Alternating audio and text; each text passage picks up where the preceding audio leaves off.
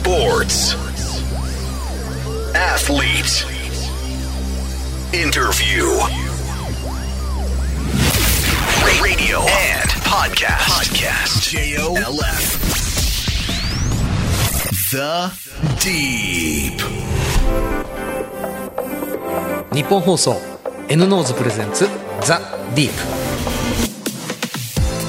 スポーツライダーの金子達人ですこのポッドキャストはアスリートやスポーツに情熱を燃やす人たちをゲストにお迎えして心の奥底にある熱い思いや魂のワンプレーなど一歩踏み込んだディープなエピソードに迫ります。さて、えー今回のゲストはホッケー女子日本代表桜ジャパンの及川志保里選手です。東京オリンピック桜ジャパン期待してたんです。頑張ってました。でも1点差1点差。また1点差結局0勝5敗。非常に残念な結果に終わってしまいました。ただ、えー、桜ジャパン自体はオリンピックに5大会連続出場してますし次のパリオリンピック出場が有力視されています。現役続行決意されてパリを目指すという及川さんどんな方なんでしょうか？この後登場です。どうぞお楽しみに。 N-NOSE presents The Deep。この時間はがんのリスク早期発見サービス N ノーズがお送りします。はじめまして線虫です。くんくん僕らは鼻が利く。がんのリスクを嗅ぎ分けます。がんのリスクがわかるの？はい。くんくん僕らが見つけます。がんのリスク早期発見サービス千中 N ノーズ。詳しくは線虫くんで検索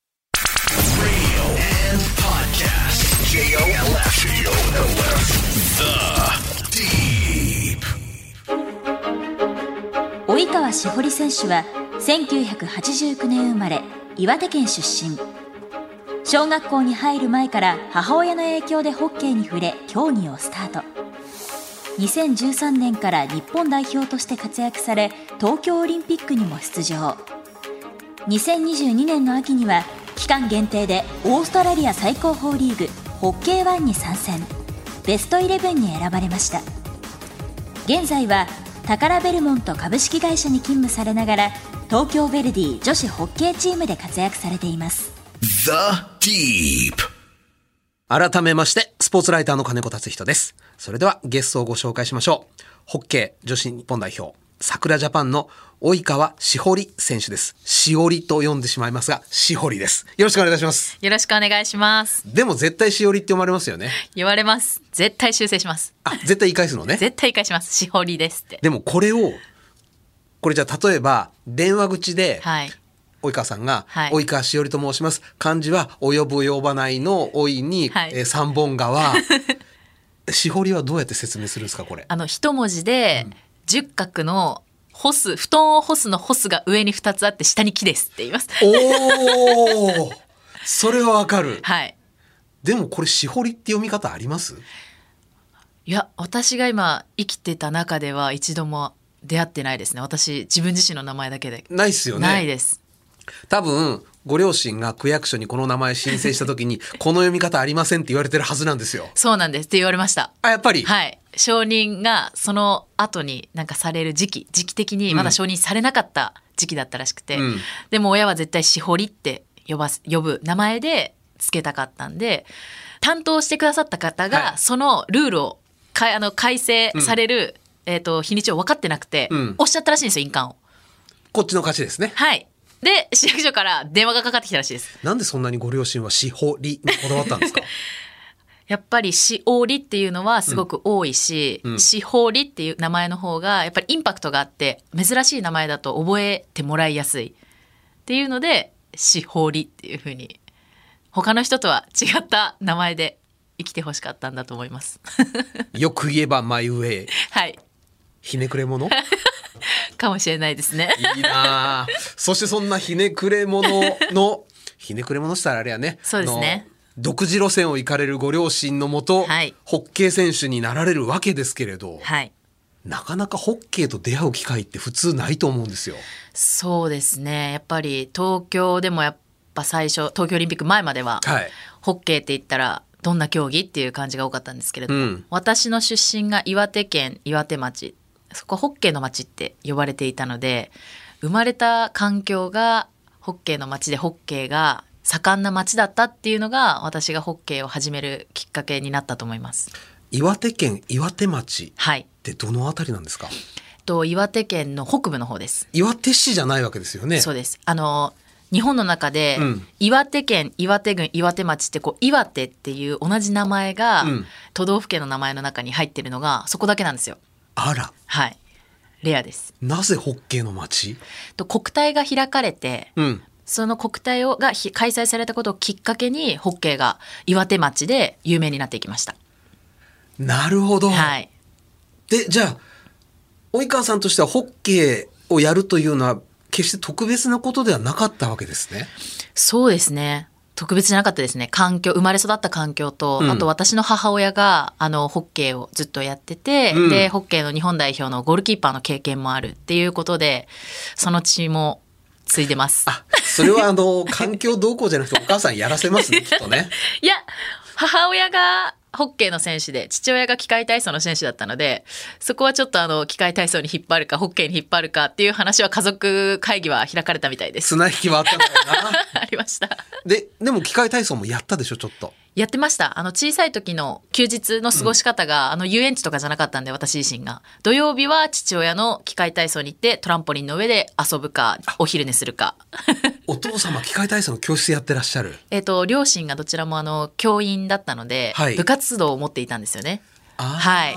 なので、部活動の方に、じゃあ今日は父親がつれ、あの、今日は連れてくよ、俺がって言って、日曜日はじゃあ私が連れてくって言って、母親と一緒にホッケー場を走り回っていたっていうのが、私の幼少期の、あの、結構強い思い出として残ってます。思い出してください どっちが楽しかったですか？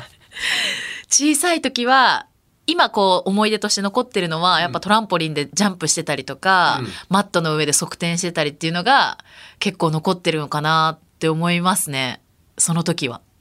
割とじゃああの爆弾娘タイプというか もうぴょんぴょこぴょんぴょこ飛んだり回ったりができちゃうそうです小さい時あの物心つくまでは結構本当にトランポリンの上でバク転したりとかもしてたのでけどやっぱりちょっと怖いっていう恐怖心を覚えてからは、うんこれはできないなって思いました。トランポリンって運動神経本当に磨くって言いますもんね。あはいれ、はい。なので結構親には感謝してます。運動いろんな競技に触れられたっていうのは。他のスポーツは？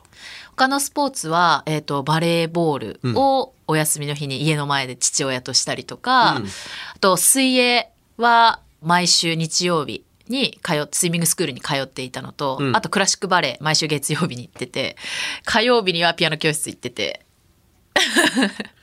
えっ、と勉強は？勉強？あの学校の、はい、義務教育とあと木曜日にあの ECC ジュニアっていう英語の教室にも行ってました。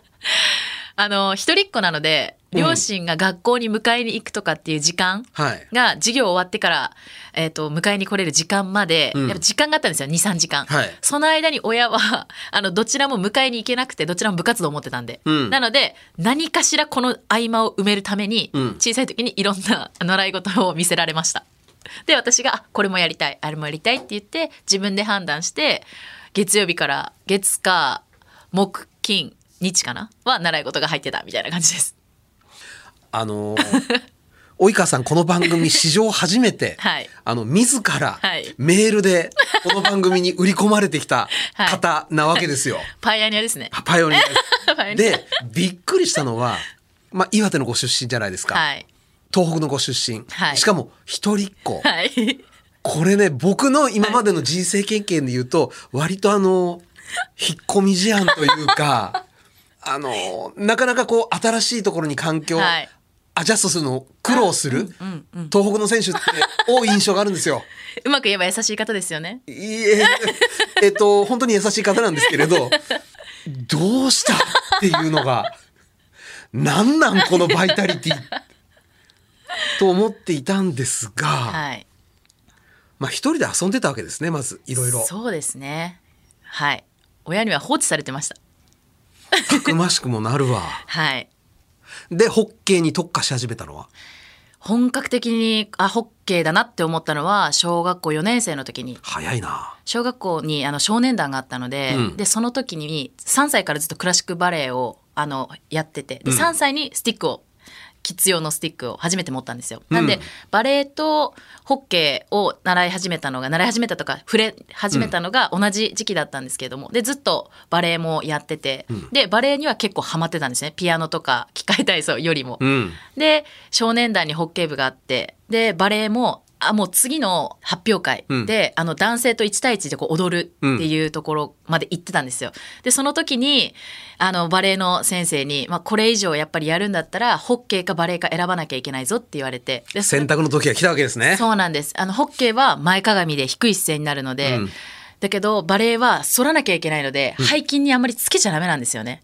あむしろ邪魔になる。そうなんです。しなやかな体を保つためには、で、ホッケーはやっぱり強くなりたいんだったら筋トレとかをしなければいけないのがマストで、バレエはもうしなやかさ、もう本当に綺麗な、こう、体のラインを出さなきゃいけない。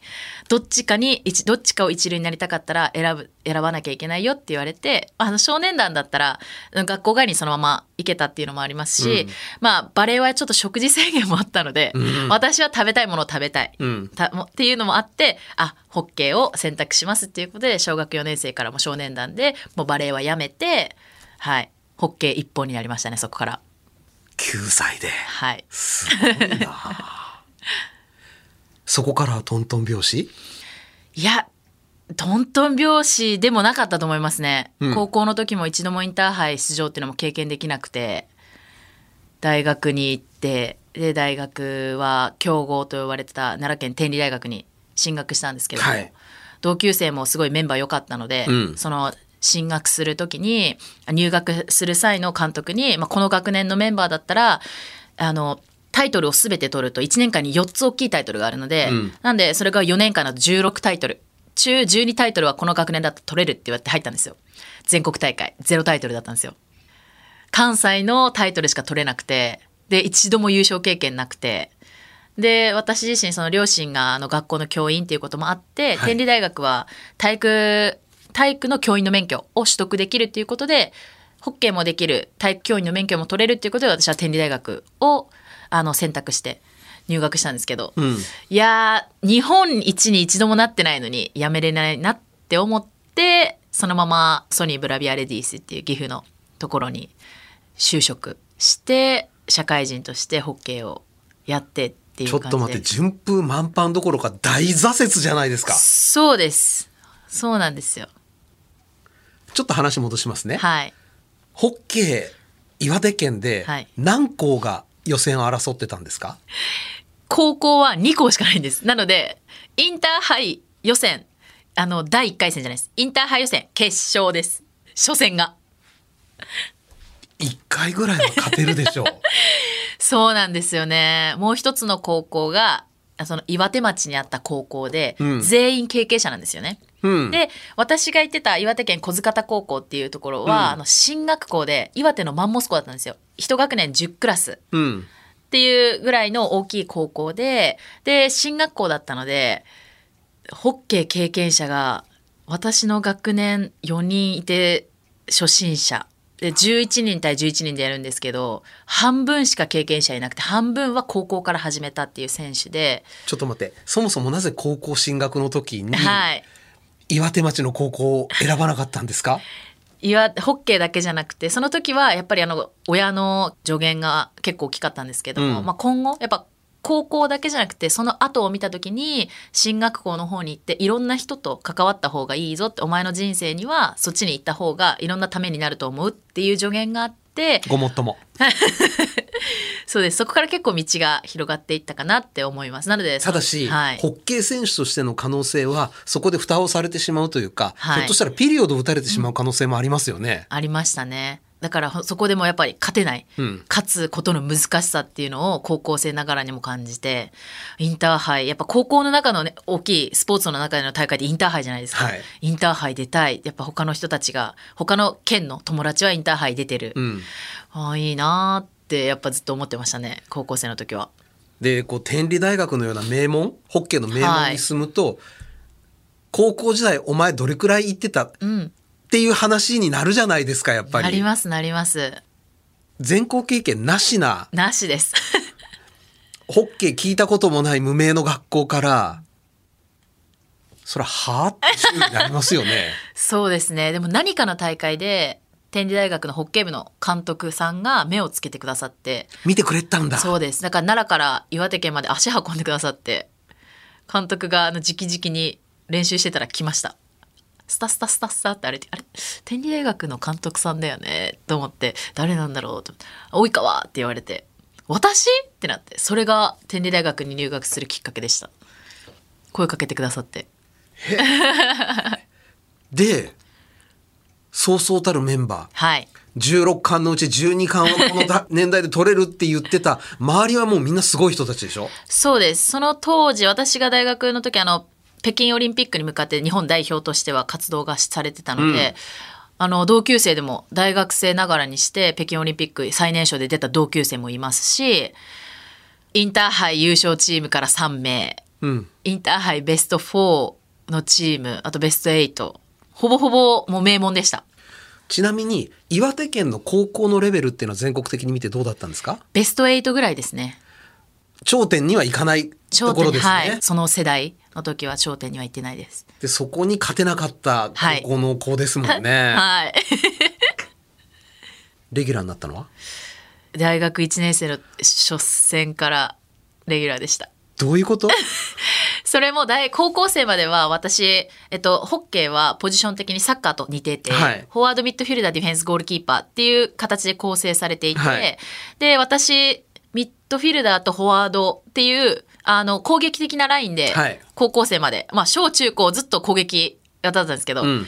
大学にその監督が見に来てくださってその時も私高校でプレーしてたのはあの攻撃です。うん。で大学に入学する前に1ヶ月前からこう、えー、と合宿っていうのが始まってもうそこにずっと入ってたんですけど、大学に入った瞬間その1ヶ月の合宿が始まった瞬間から及川はディフェンスだって言われて人生で一度もディフェンスやったことない私がなんでディフェンスなのってずっと思思ってて、うん。でも1ヶ月。で4月のもう頭からは関西の春のリーグが始まるので、はい。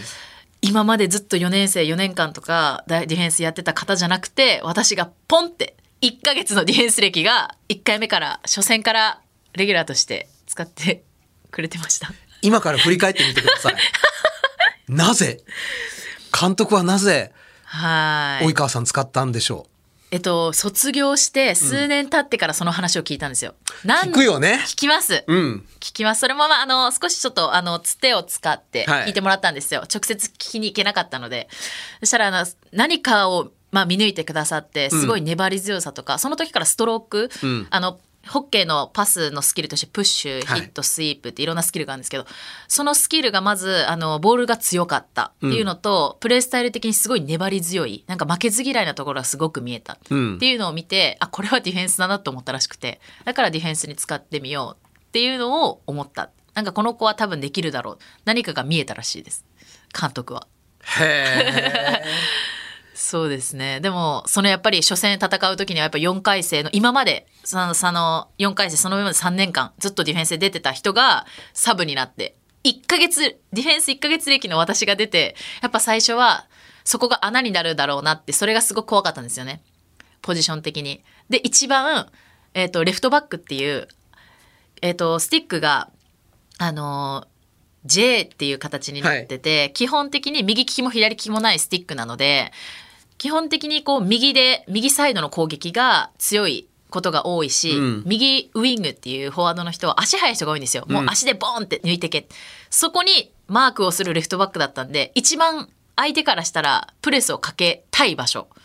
なんですよね。自分たちのチームとしても、そのレフトバックにボール行った時にプレッシャー強くかけようっていうような戦術だったんで、なんでここにディフェンス歴1ヶ月のやつが入っていいんだみたいな。で、他のやっぱ先輩たちの目もあって、いや、これをチームの穴にはしたらダメだなって思って、ちょっと結構練習しましたね。自分で。でもですよはい。あのここをチームの穴にしちゃダメだな思うのは気持ち 本当によくわかります当然のことですでも穴なはずです そうなんですよ。気持ちではどうにもならないはい。どうでした？もう覚えてないですね。本当になんか最初緊張がその時は緊張というかえどうしたらいいのっていうのがあって、うん。でもその時もやっぱりあの父親が言ってくれた言葉がもう置かれた場所で咲きなさいって言われたんですよ。かあ。あこれはもう自分が与えられた場所で自分がここの役割をこなすしかない。あなたはそれが何かが理由があってそこに置かれたんだから、ん。あなたはもうそれをもうフォワードやりたいミッドフィルダーやりたいっていう言い訳じゃなくて置かれた場所でそこに何かが理由があるからそこであなたはもう咲きな咲くように頑張りなさいって父親に言われたんですよ。それでもうあ私はディフェンダーとしてあのいろいろ自分なりに勉強していろんな人に聞いてもう勉強して大きくなる成長するしかないと思って。お言葉を返すようですが、はい その言葉立派です。その考え方素晴らしいです。でも、避けません。そうですね。普通は。そうですね。でも、そこまで自分が穴になったっていう感覚はなかったです。逆に、あの、自分がフォワードしてたんで、フォワードがされたら嫌だなっていうプレーを考えてできたんですよね。ほう。だから、フォワードはボールを持ってなんぼ、得点を決めてなんぼ。あ、だったら相手にボールを触られる前に自分が取ればいいんだ。うん。って簡単に考えて本当に最初はあのフェアプレーっていう言葉あるんかってぐらい多分すっごいラフなプレーでしたもう体を使ってでも薄汚く言ったわけね。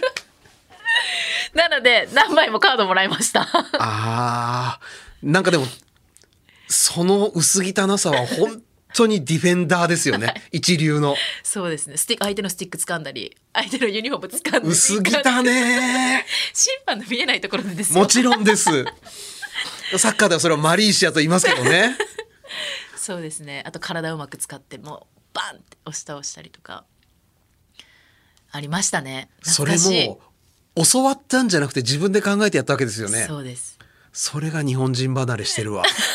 その時から、うん。自分じゃ気づかなかったです岩手離れしてるわ。どこから来たんですかねどこ出身なんでしょうねねえ。はいご両親もともと岩手の方？はい。えっ、と父親岩手で母親青森なのでもう完全に東北人です私。あれ？あれ？どこ行ってたんですかね。いや岩手県出身なんですけどね。うわ。でも、天理大学としては、勝てない。はい。しんどくなかったですか？しんどかったですね。なんで関西で勝てて全国で勝てないんだろうと思ってメンバーもいいのに個人スキルが高いのに、なんでなんだろう。やっぱチームとしては弱かったんだなって思います。チーム戦術の理解度が少なかったりとか、なんで他のチームは個々が強い天理大学に対して、うん。本当にチームで一人のドリブルに対して二人三人で来てでそこで潰されちゃうっていうのは印象としてありましたね。だからそこでやっぱ個々の技術が高い分大学生としてやっぱ個々の技術があったら自分で行きたいっていうやっぱ欲もある選手も多かったんでやっぱそこをうまくこうまとめれなかったチームとしてうまくそれをやっぱ機能させれなかったっていうのはあると思いますね。当然天理大学では当初の予定の通りはい教職も取られたはい、持はってますす。でよね。持ってます。えー卒業したら教師というはい選,、選択肢お持ちだったはずですよね。はいでもこのまま教師にはなれないと。はい。ちょっとホッケーもうちょっとやっとかないとこのままではやめられないとはい。いう及川さんのホッケー人生に日の丸っていうのが入ってきたのは？2013年です。私が大学卒業して、えっ、と、ソニーブラビアレディースに入団して、からです。はい。大学の時は日の丸縁なかった？ないです。あの、ジュニアのカテゴリーのアンダー21っていうシニアのその日本代はい表の下のカテゴリーの21には入ってたんですけれども、えっ、と、本当に日の丸を背負う正代表っていうところには縁がなかったです。同級生は？いました。いたんだ。いました。一人北京オリンピック出場とあと23人は合宿に呼ばれて、大学の授業とか練習を抜けて代表合宿に行ってる子もいましたね。その方たちを大学生の及川さんはどうご覧になられたんですか？大学のその4年生の9月10月ぐらいに私が卒業してもホッケーをやっぱ続けたいっていう決意が決まったので、ん。そこまではあんまり日本代表意識してなかったんですよね。もう私卒業したら学校の先生になるからっていう進路が私の頭にあったので、ん。あ頑張ってきてっていうふうに本当に素直に応援してました。あらー。はい、なんで社会人になってからですかね。本当に社会人ソニーの入団が決まって、うんあ今後も社会人として私がホッケーを続けていくってなった時にあやっぱりホッケーとしホッケーの日本代表にやっぱ選手としての一番最終は日本代表になってオリンピック出ることがやっぱ最終目標なのかなっていうふうに芽生えてきました。それが13年だとすると次のターゲットはリオですよね。そうです。もう出る気？2013年に、はい、選ばれてからもう意識はしてましたね。うん。次はもう2016のリオのところだなっていうふうには自分の中でちゃんと明確な目標ができてました。初めてたどり着いたオリンピックいかがでした？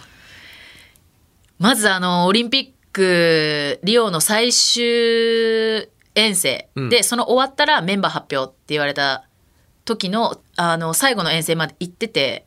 で帰って帰国してからのメンバー発表の時に自分の名前がなかったんでうわ。え？これは自分が描いてた未来予想図と違うぞってなってそうなんです。リオ行けなかったんですよ。ごめんなさい、僕リオ行かれたもんだと勘違いしてました。い。えいえリオ行けなかったんです。あら。はい。なんでそこで初めて大きな挫折というかうわー、はい。まあそんなあのインターハイレベルのものじゃない挫折を味わいましたね。海外でプレーするようになったのは？海外でプレーするようになったのはオリンリオオリンピックを終わってそのままのその2016年のシーズンだったので、つまりリオオリンピック出場を逃して、はい、そこで再びあのこのままじゃ終われないモードに入るわけですね。そうですねリオオリンピックの最終予選のメンバー発表されるもう数ヶ月前にはオランダ行きが決まっててあもう決まってたんだ。決まってたんですよなんで自分の中のこうやっぱりスケジュール的にはリオオリンピックでチームとして日本代表としてどれだけ戦えるか、うん結果を残したいそっからじゃあ一人で単身でオランダに行った時にどれだけ自分のプレーが通用するか試せるなっていうふうに自分の中では描いてたんですよ。うん。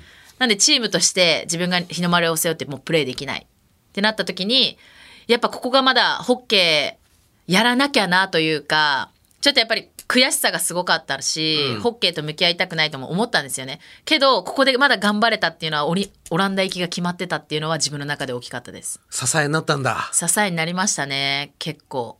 で自分が届かなかったリオの舞台で戦っている仲間たちご覧になりました？オランダで一緒にチームメイトと見てましたね。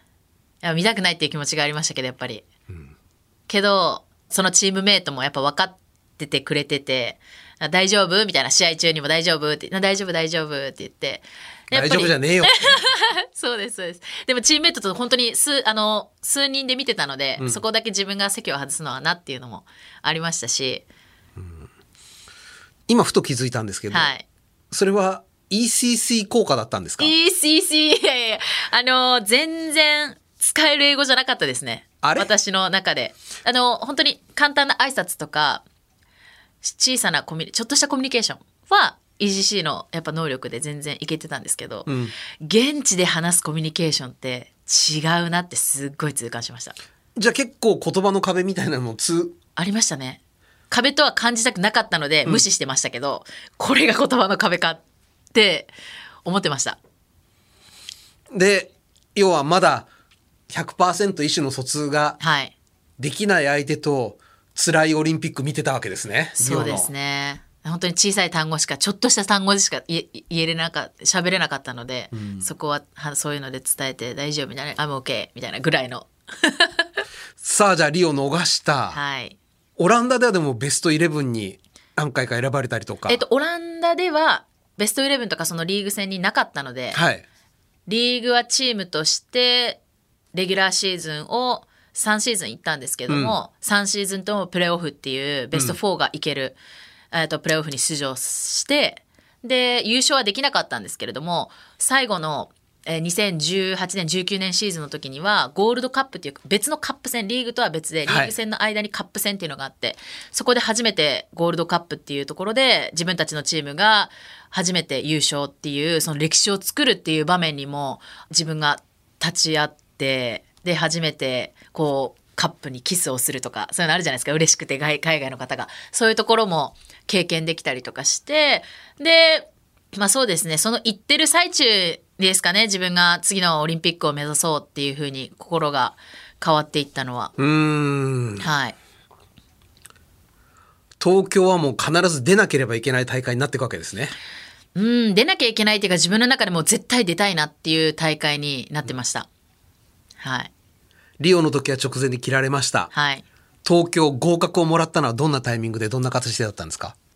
えーと、東京、所属チームに戻ってきてたので、東京ベルディの練習の前に、監督から、あの、オンラインで、あの、1対1で、うん。みんな、あの、合否が来るんですけれども、その時やっぱり、なんか一人でいたら、ちょっと結構、え、どうしようと思った部分があったんで、その当時、東京ベルディの一番仲いいチームメイトと、あの、朝モーニングしながら、多分このどっかのタイミングで電話かかってくるけど、電話かかってきたら私一回ちょっと一人になるねっていう話しながらご飯食べてて、で、そうですね。ご飯食べてる途中ぐらいでかかってきた、あ下に降りるって言って、一人になったタイミングで、まあ合格というか、まあ一緒に戦いましょうって言われて、そのタイミングですね。でもすぐまず親に電話しました。ちょっと待って。合格ですと言われた時の及川さんの反応は？素直にほっとしました。ほああ、よかった。やっとか。みたいな。っていうのが素直な気持ちですね。残ってますね。そうです。でご両親に連絡。はい。どんなリアクションが？やっとかだったかな。やっ、まあでも本当におめでとうって言ってくれて、そうですね。お互いなんか本当にほっとしたみたいな。いろいろありましたもんね。そうですね。リオの時、うん、あったからこそ、延期して5年。長かっ長い、長かったようで短かったような長かったようなみたいな。うんはい。どんな目標を東京オリンピックに向けて持ってらっしゃいました？東京オリンピックのやっぱ地元開催っていうのもあって、で私たち2018年のアジア大会でアジアのオリンピックと呼ばれるそのアジア大会で私たちが初めて日本チームが優勝して、うん。でアジア王者として東京オリンピック臨める。やっぱりメダルがすごい期待かかっていたし、いやそれは母国もある。アジア大会で金メダルを取ったっていうこうステップを自分たちでも踏めていたからこそメダルがいけるんじゃないかっていうふうにすごく言われててやっぱり自分たち自身でもメダルを獲得しに行きます金メダル獲得しますって自分たちでもやっぱその目標をチームメイト全員が口にできるようなところまでは言ってたんですけれどもオリンピックが延期になってから監督が変わって、うん。残り10ヶ月で新しい監督になり、やっぱ監督が変わると先日やりたいことっていうのは、やっぱその監督のもとに従わないといけないので、やっぱ10ヶ月で全てを変えるのは難しいから、今までやってきたことをもとに新しい監督の何か少しでもプラスになるアドバイスをつけてやっていこうということでやってたんですけれども、結構そのオリンピック延期になるまでは、えっと、オーストラリア人の監督で4年間積み上げてきたものがあって、共通理解もすごい多かったんですよね、チームとしても、戦術の。で、やっぱり監督が変わって、スペイン人の監督になって、やっぱ新しい、ベースは一緒なんですけど、やっぱ新しいことが入ってきたことに対しての共通理解っていうのを、本当にチームとして全員に聞いても全員が同じ答えを出すかって言われたら、そこまでの共通理解を持ててなかったなっていうふうに思って、だからメダルメダルって自分たちの中では言ってたんですけれども、やっぱ本当にギリギリになった時に、今の桜ジャパン目標何？ってなった時に、ちょっと、んってためらう人もやっぱいましたし、でもやっぱそれを見せて戦うのは日の丸つけている以上、その責任っていうのは、ピッチの上で結果を出すのが責任だし、あの、選ばれなかった選手、やっぱりオリンピックで16人しか選ばれないので、今まで本当に40何人とかっていう大きい人数がいて、そこから選ばれた16人しかプレーできないっていう責任感っていうのも、自分がやっぱ一回落ちてるからこそ、その人たちが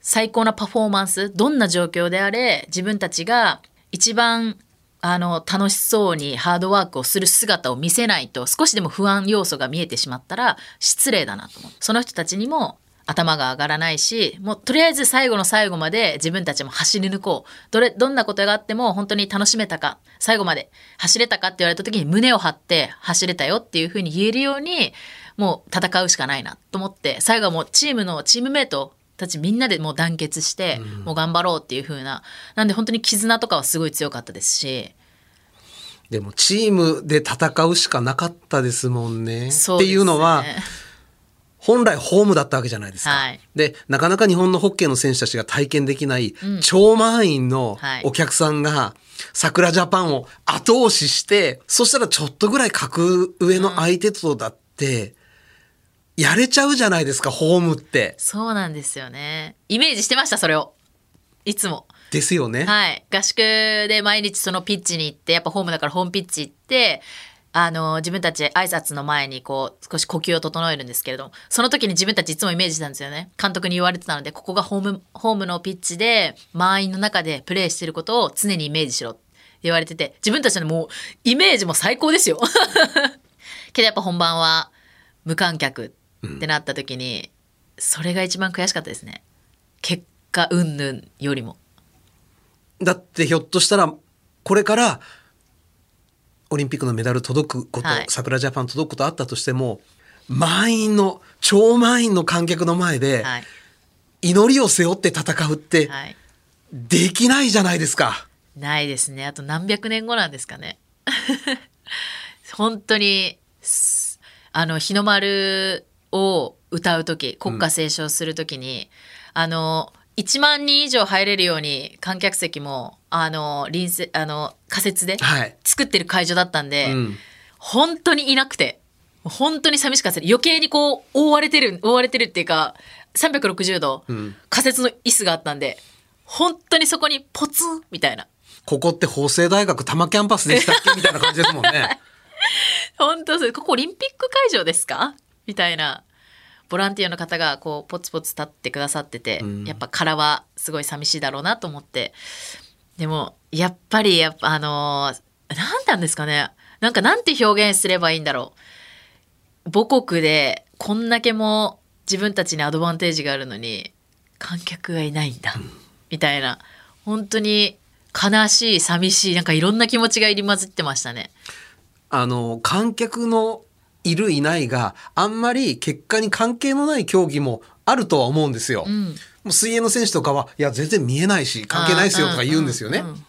ホッケーめちゃくちゃ関係あるじゃないですか。ありますね。本当にあと一歩、本当ラインギリギリのボールとかが、いや、頑張れたりとか、やっぱ本当に応援してくれてる、諦めそうになったところでもこう取れたりとか、うんいや、大きいですよ、観客の方の声援って。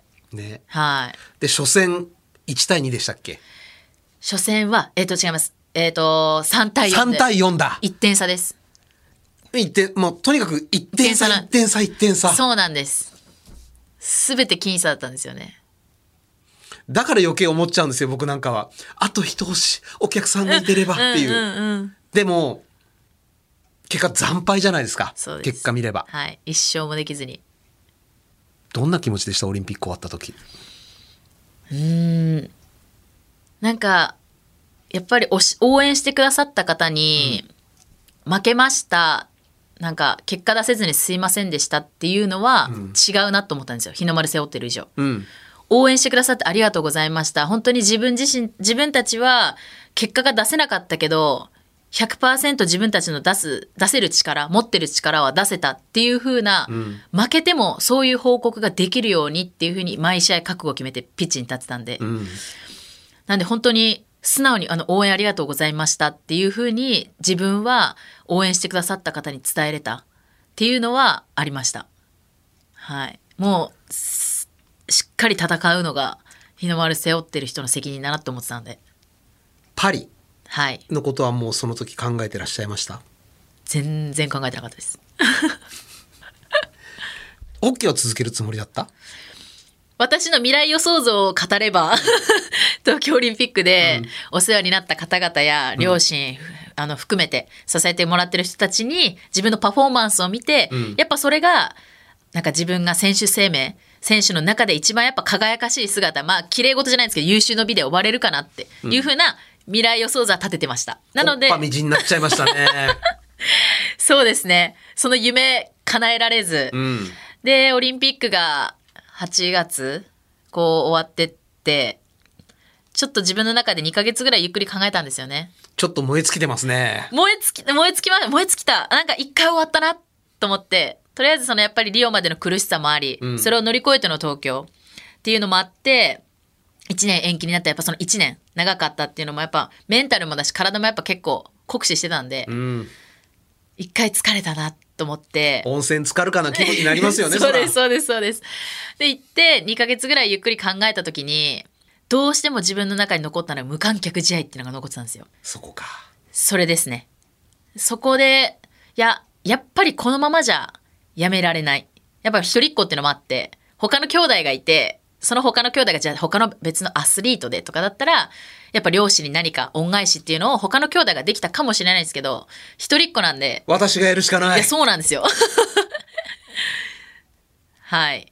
ほうやっぱそこまでこうオランダに行くっていうのも今まで自分がやりたいことにノーって言わなかった両親にうん。いや最後やっぱりオリンピックだなと思って決めました早いもので、もう来年オリンピックですよ。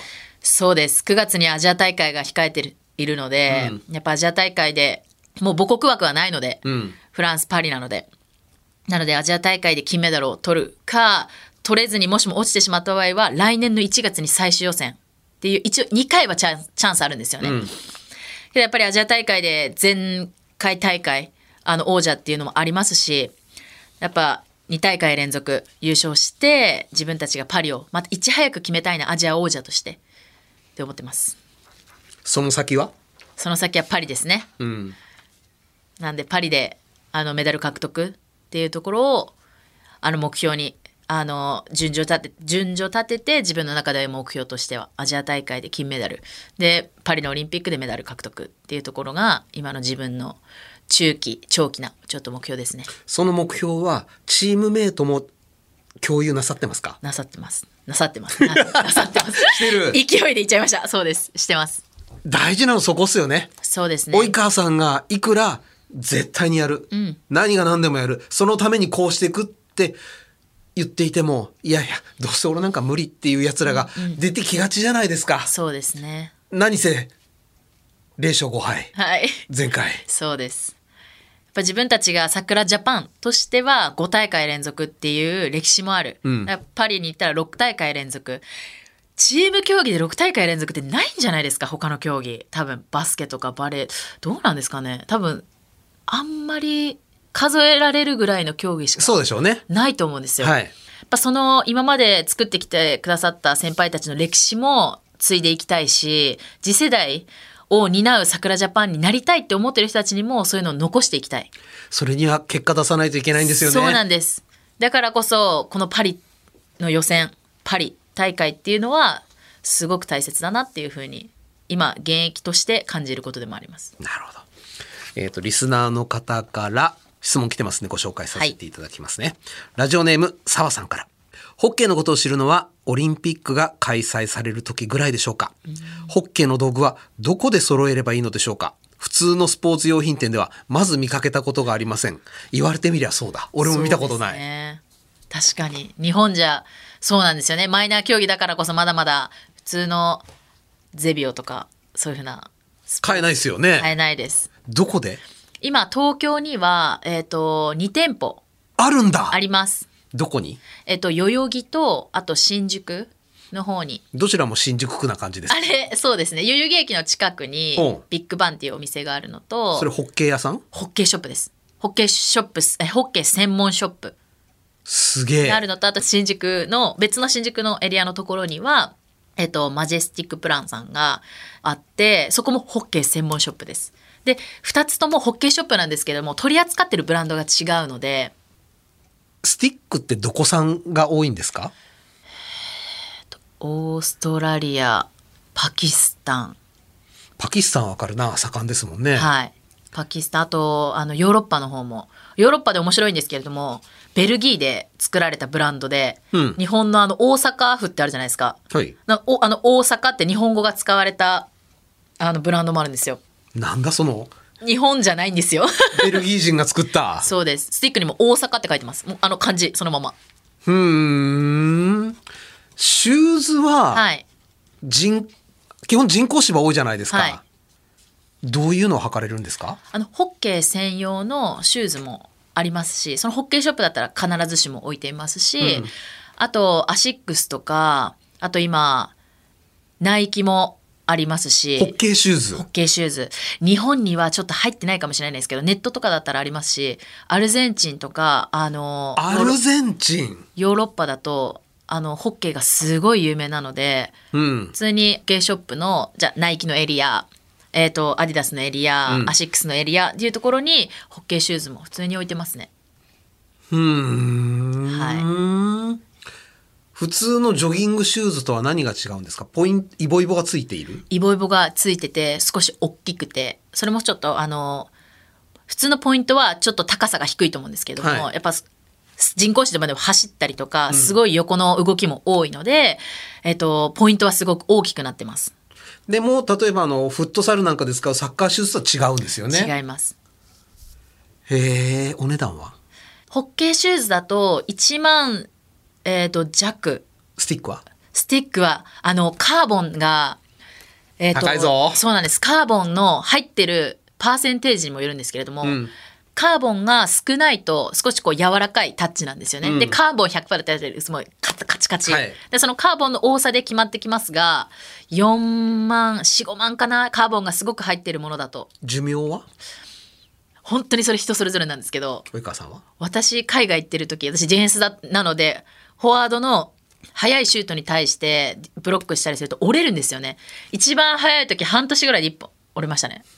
6ヶ月ぐらいで。まあ、及川さんならいいでしょう。高校生とかだったら痛恨ですよね、いや。本当そうです。でも基本的に聞くのは本当に1年通して使えますのなんで23年そのまま使える人は使っていますしでもやっぱりあのホッケーがあのホッケー愛好者は新しいモデルがやっぱ1年に1回はどのブランドも出るので、うん。やっぱこのブランドの新しい、ね、新しいモデルがいいとか言って、うん。1年に1回変えるっていうのが基本的かなと思います。オランダでプレーなさった。オーストラリアでもはい。プレーなさった。はい2回。で、去年はバルセロナの近くの街でワールドカップもあった。はい。お客さんってどんな感じなんですか？入ってるんですか？めちゃくちゃ入ってますよ。入ってるんだ。やっぱりオランダは世界ランク女子は1位ですし、男子は今3位かな。ですごい世界の中でもトップ、でスペインの中でもあやっぱそのスペインのやっぱいろんなエリアはい。でいろいろあるんですけども、私たちが行ったところは本当にホッケーが盛んな街だったのであもう決勝準決勝決勝もうソールドアウトです。うわー。はい、で私たちも一度あのオランダで私が日本代表になってからワールドカップ初めてのワールドカップだった時に、オランダでワールドカップだったんですけどオランダ戦満員でした。大アウェー？大アウェーです。スタンディングオーベーションでこう途中で波とかなるんです。みんなウェーみたいな。オレンジの波が。すごかったです。よあの指示全く聞こえないです。この距離でも聞こえないですもん。隣の人に「マーク行ったよ!」言いたいのに「うえー!」って言われてるので。1万人ぐらい入ってるんですかね？入ってますね。はい。京セラスタジアムで。やったのであのオランダの。オランダの京セラスタジアム？はい。ロッテルダムにあってそサッこカー場ではないのか。サッカー場をワールドカップの、はい。ホッケーのワールドカップ専用にそこ引き直したんですよ。そうなんだ。そうなんです。だから本当にめちゃくちゃ大きいスタジアムです。それが満員ですよフェーノールトのホームスタジアムだから、4、5万入りますよね、あれ。いやいやめちゃくちゃすごかったです。うわー。選手としては本当に最高の場所ですよねあそこで。でその時その当時もオランダが決勝行ったのでいやー最高なんだな。この雰囲気味わいたいなーってずっと思ってました。ものは考えようで、はい。東京オリンピックでいくら活躍桜ジャパンがしたところでその雰囲気には及ばない。届かなかった。だったらもうパリで体験しちゃえばいいっすよね。はい。そのマインドになってますもん。えーお時間となりました。今日のゲストはホッケー女子日本代表桜ジャパンの及川しほり選手です。しおりじゃないですよ、はい。しほり選手でした。長い間ありがとうございました。ありがとうございました。Deep. はじめまして線虫ですくんくん僕らは鼻が利く。がんのリスクを嗅ぎ分けます。がんのリスクがわかるの？はい。くんくん僕らが見つけます。がんのリスク早期発見サービスセンチュー N ノーズ詳しくは線虫くんで検索。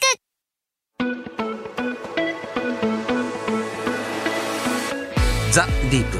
そろそろお別れのお時間となりました及川しほりさんとこうやってお話をさせていただいたことで私の中にあった固定概念東北の方は物静かでどちらかというと引っ込み思案で目立つことを良しとしないそんな方が多いというこのステレオタイプなイメージがですね木っ端みじんに打ち砕かれました。なんかねチャキチャキの江戸っ子みたい。打てば響くしまあ弁も立つ。こういう人がチームの中でリーダーシップを取っていくとですねものすごく空気って良くなっていく気がするんですよね。